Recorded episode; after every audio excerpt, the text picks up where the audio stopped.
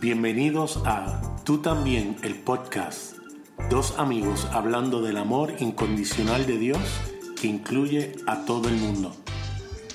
Saludos Javier. Saludos Nader. Un día más aquí en Tú también, el podcast. Sí señor, otra vez desde Café Shots Bistro en Guaynabo. Eso es, con una musiquita de jazz bien rica y aquí disfrutando eh, un momento ¿verdad? Eh, especial.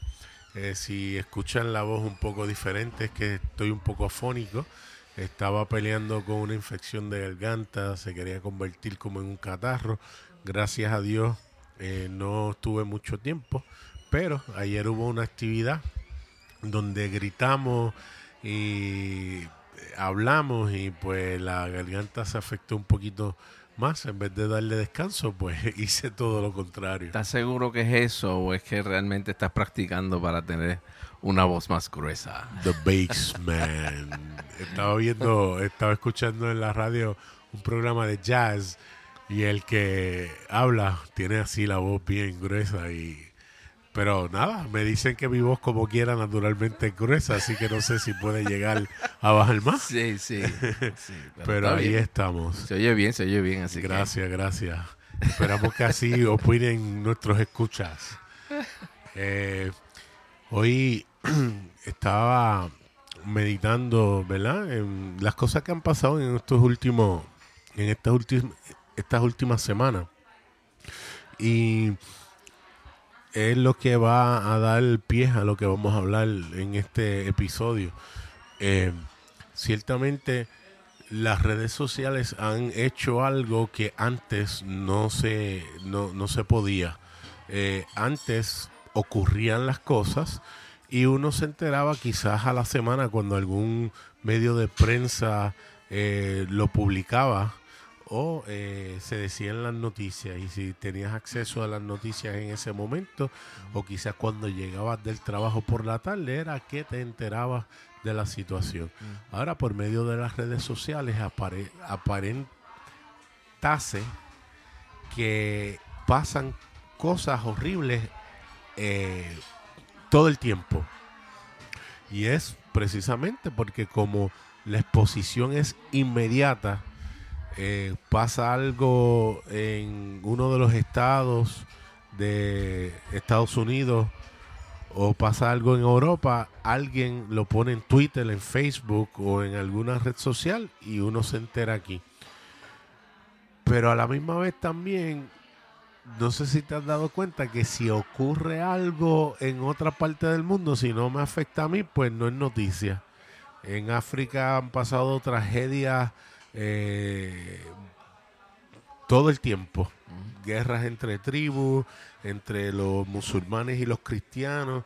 Y como no me afecta a mí, porque yo vivo en este lado del mundo, pues eh, uno ni lo comenta, uno no, no, a lo mejor uno se siente mal, pero como que no está esa indignación hasta que no ocurre una tragedia en el patio de uno, como uno dice. Hasta que no nos toca la puerta a nosotros, no nos identificamos con esas tragedias. correcto. Tú sabes. En eso tienes mucha razón. Eso yo creo que es un mal general. Eh, porque la realidad es que uno se preocupa por las cosas que le afectan a uno inmediatamente. A menos que. Eh, y yo creo que esto es un. es un. Eh, una excepción grande que es a donde yo creo que Dios nos quiere ir llevando a medida que lo vamos conociendo. Y es que a medida que vamos conociendo al verdadero Dios, nuestra visión, o en inglés se llama nuestro scope, nuestro scope de, de gente va aumentando. Porque obviamente empezamos a ver a los seres humanos independientemente de dónde estén, de la misma manera que Dios los ve. Quiere decir que son tan importantes nuestros familiares cercanos como aquellos que yo no conozco que viven al otro lado del, mundo. Tú sabes, entonces, de esa manera se va dando un fenómeno bien tremendo y es que se va cumpliendo la oración de Jesús. Cuando en Juan 17 él dice, eh, Padre, yo te pido que ellos sepan que son uno, ¿verdad? De tal manera que si es así, el mundo va a creer el mensaje de ellos. Por mucho tiempo la gente ha tratado de manufacturar o fabricar esa unidad donde los seres humanos pues se puedan preocupar por otros que si hay un por ejemplo hace poco que hubo la, la matanza en Texas hubo la matanza en, en Ohio verdad y entonces pues si eso no me toca a mí de cerca pues ah, pues yo oro pero de lejitos tú sabes ahora cuando uno entiende que esas personas que fueron tocadas allá tanto el que el victimario como la víctima son personas que están incluidos en el amor de Dios y que son parte de nosotros independientemente de sus circunstancias. Pues entonces la sensibilidad nuestra aumenta porque estamos viéndolos como Dios los ve, que son parte de nosotros. Es como, yo siempre digo este ejemplo, es como en la película Avatar, este, donde eh, todos los todos los seres vivos estaban conectados al Tree of Life, al árbol de la vida. Todo lo que estaba vivo estaba conectado. Sabe que lo que le pasaba a alguien afectaba a todos los demás. Pues así mismo, claro, otra vez, los regionalismos nuestros y el yo buscar mi propio bienestar primero, pues obviamente derrumba eso que Dios quiere hacer. Y yo creo que Dios poco a poco nos va llevando para que podamos entender. Y ahora, a través de la tecnología, como tú dices, tenemos una manera extraordinaria no solamente de recibir la información inmediatamente, sino que a la misma vez el nosotros poder unirnos a esas personas. Como pasó aquí cuando pasó el huracán María. Personas de muchos países estaban eh, eh, enterados y que querían ayudar, que de otra manera no hubiera sido posible. Y eso entonces me hace la siguiente pregunta si lo que estamos viendo, de acuerdo con algunos dentro del ámbito religioso o teológico, que establecen que esto es la realidad de lo que tiene que pasar porque son señales del fin del mundo, porque entonces, eh, como una vez escuché a alguien decir, ¿por qué brillar bronce en una embarcación que está hundiéndose? ¿por qué hacerlo? ¿Por qué no decir, pues mira, eh, esto es lo que va a ocurrir como quiera, así que no hagamos nada y, vamos a olvidarnos y vamos a tratar de buscar nuestro bienestar, eh, procurarnos de nosotros mismos y lo que están inmediatamente cerca de nosotros y olvidarnos del resto? Yo creo que esa no es la solución. Yo, yo creo que cada uno tiene el deber o la obligación de levantar su voz de levantar su voz contra la injusticia, de señalar aquello que está mal, que le hace daño eh, al prójimo, ¿verdad? Eh, y, eso está bien. Yo creo que este medio, que son los podcasts, eh, es un medio excelente.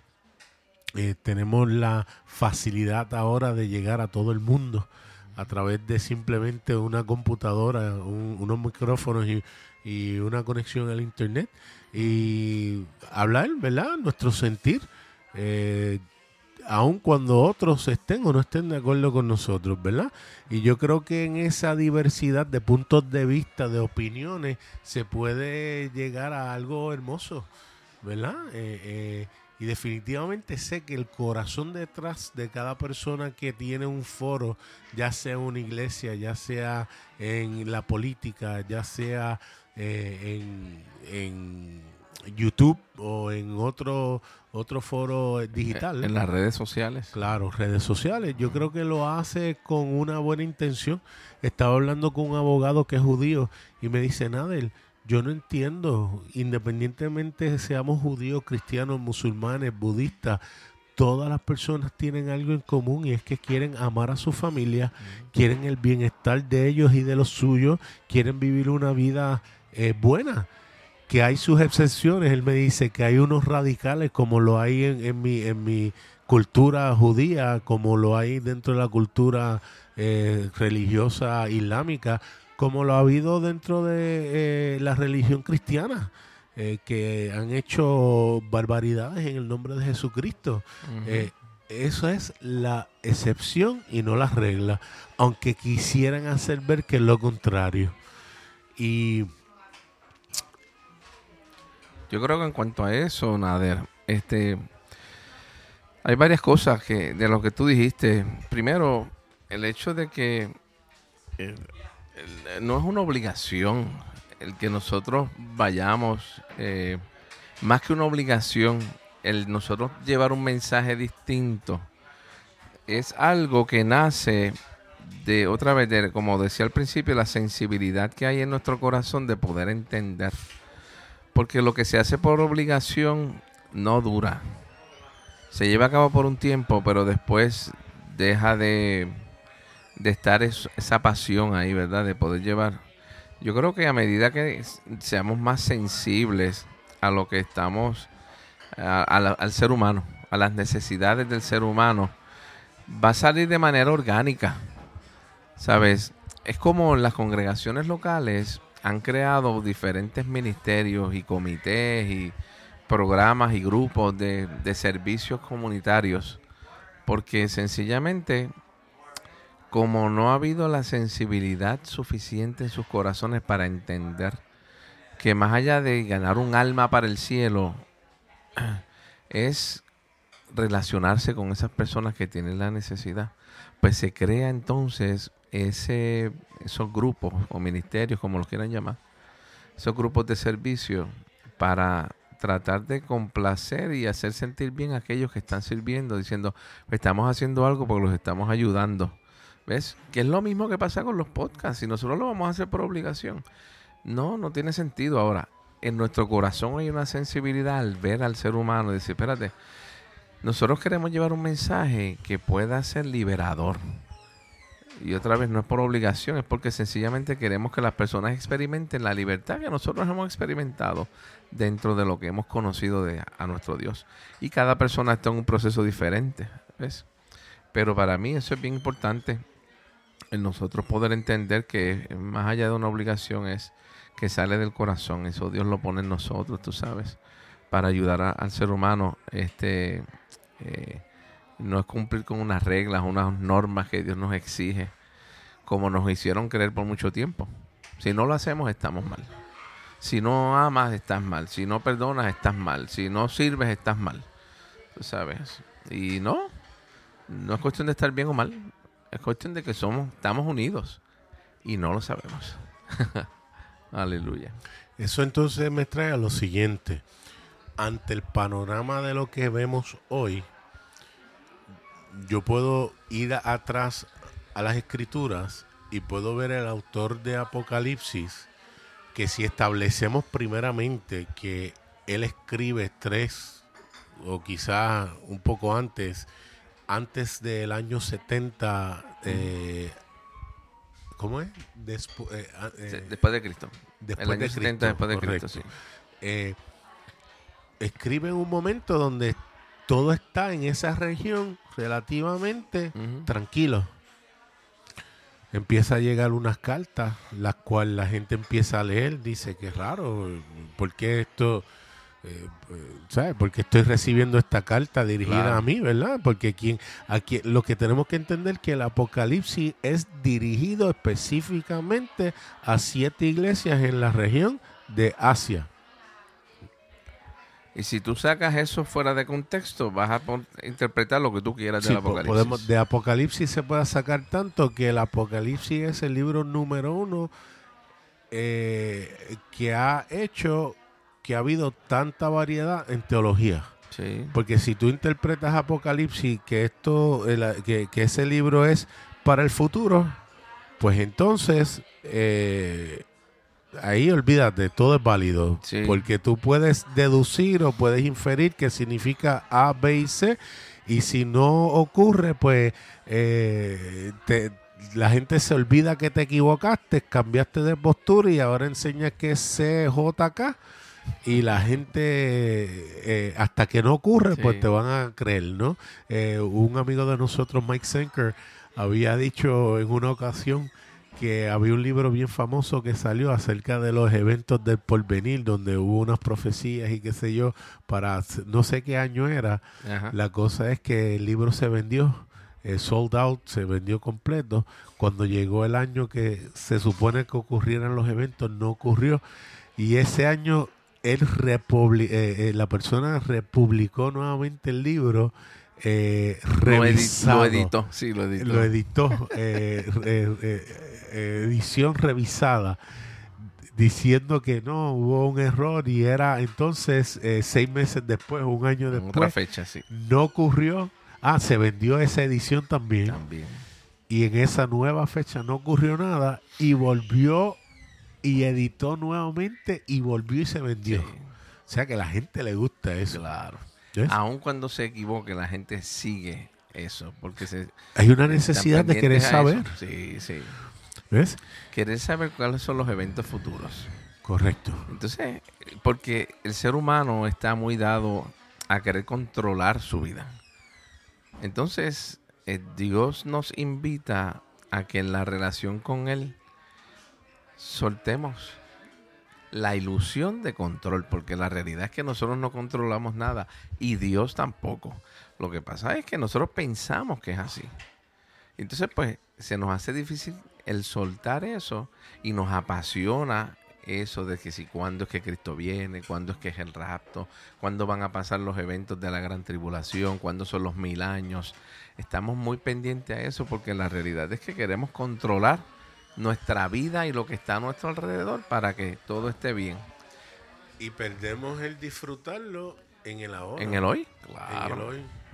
Con nuestras amistades, con nuestra eh, gente cerca. En las relaciones que amamos, tenemos en de las amistad. relaciones el uno con el otro. ¿Qué mejor manera que disfrutar a Dios en nuestras relaciones interpersonales? Y en lo que tú dijiste hace un rato, Nade, yo quería también decir que se me olvidó. Es, es el hecho de que hay personas que se enteran de cosas que ocurren o que saben que van a ocurrir.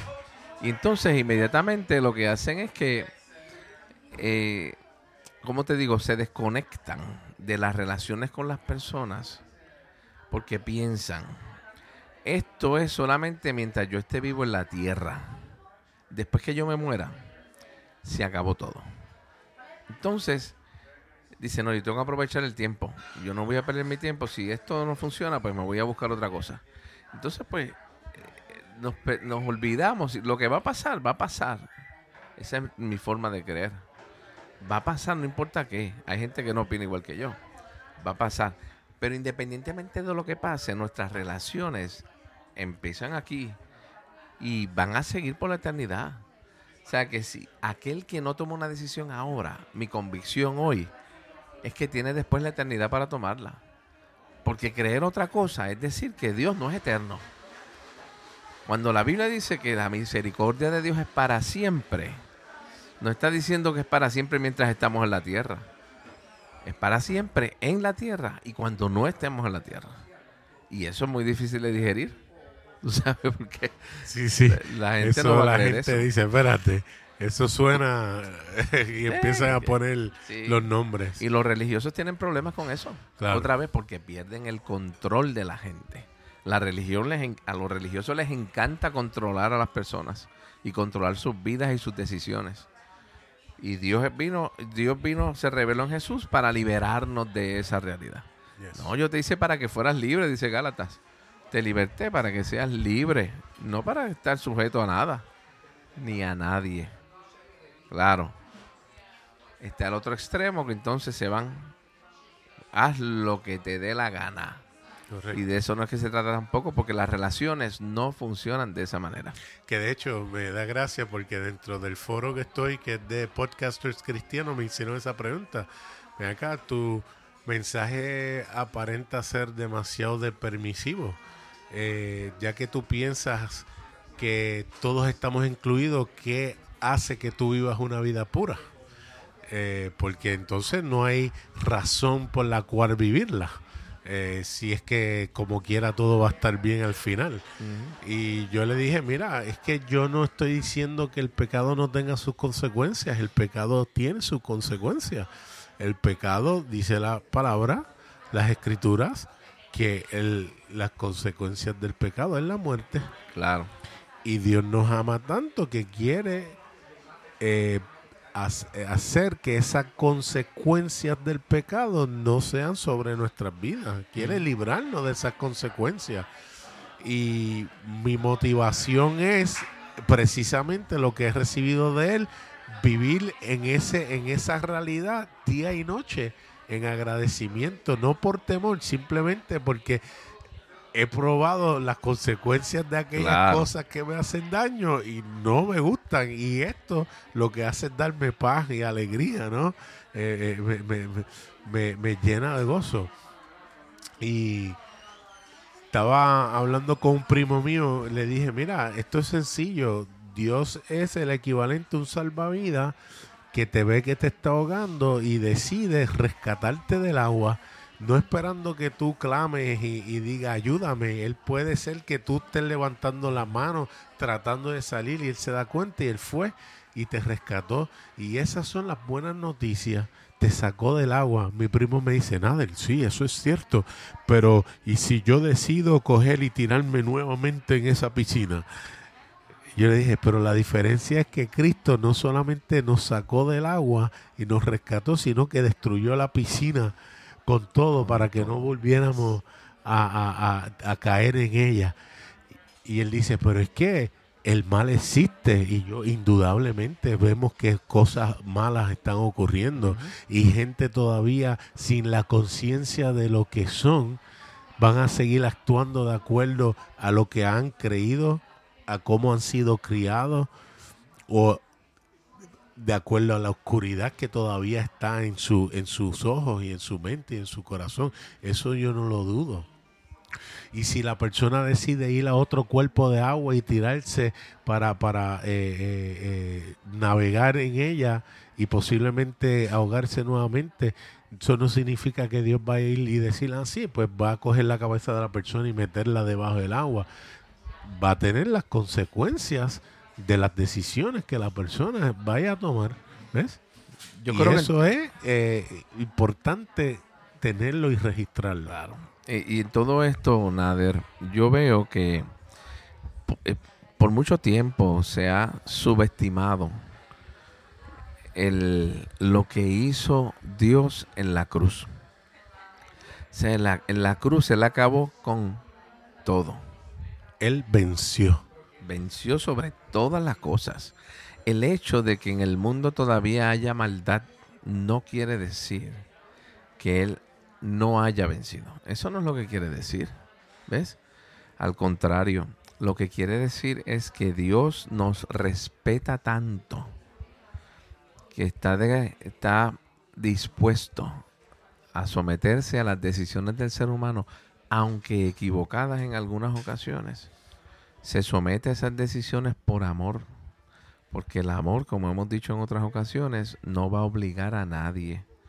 Y aun cuando Él venció y nos hizo a nosotros vencedores, si el ser humano decide seguir haciendo el mal, Él va a respetar eso hasta que el amor de Dios lo convenza, hasta que el amor de Dios lo lleve a entender que realmente eso no es lo que debe estar haciendo.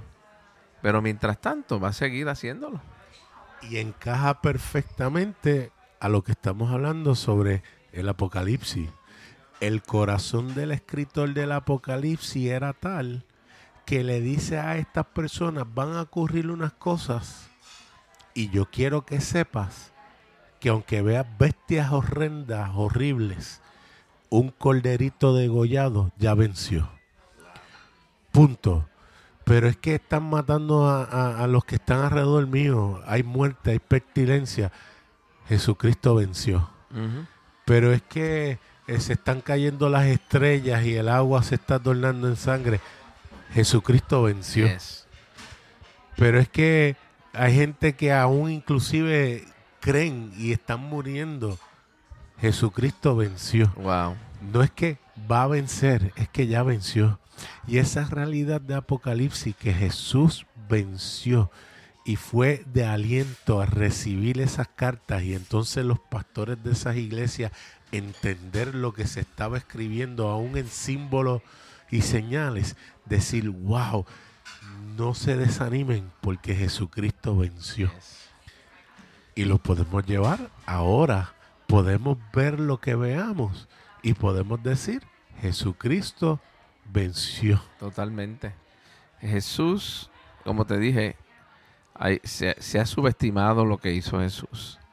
Segunda de Corintios 5 dice que si uno murió, murieron todos. Todos los seres humanos estuvieron incluidos en lo que hizo Jesús.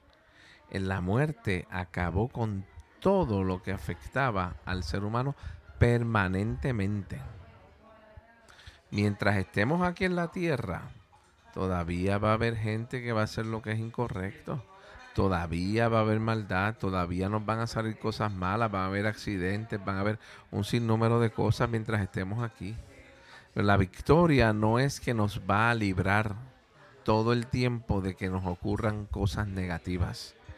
La victoria es que Él nos preserva por encima de eso y que entramos en una relación eterna con Él, donde nosotros podemos entender que nuestra travesía pasajera por este mundo no es el fin de las cosas, sino que aquí empieza, pero sigue después que muramos. Tú sabes, yo no soy de los que creo que después que salgamos de esta tierra todo se acabó.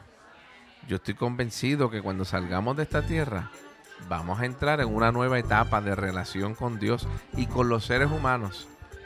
Que vamos a poder ver esa victoria con la ausencia del mal. Donde entonces en esa relación el mal no va a existir. Y todo lo que vamos a disfrutar es el bien con Él y con todos los demás que están alrededor nuestro, independientemente de lo que pasó aquí en la tierra o no pasó. Nos puedes escuchar a través de Apple Podcast, Google Podcast, Anchor.fm o donde quiera que escuches tus podcasts. También nos pueden escribir a tú también el podcast gmail.com o me consiguen en Facebook Nader Manastra Díaz o a mí a través de Facebook Javier en él. Hasta, la próxima.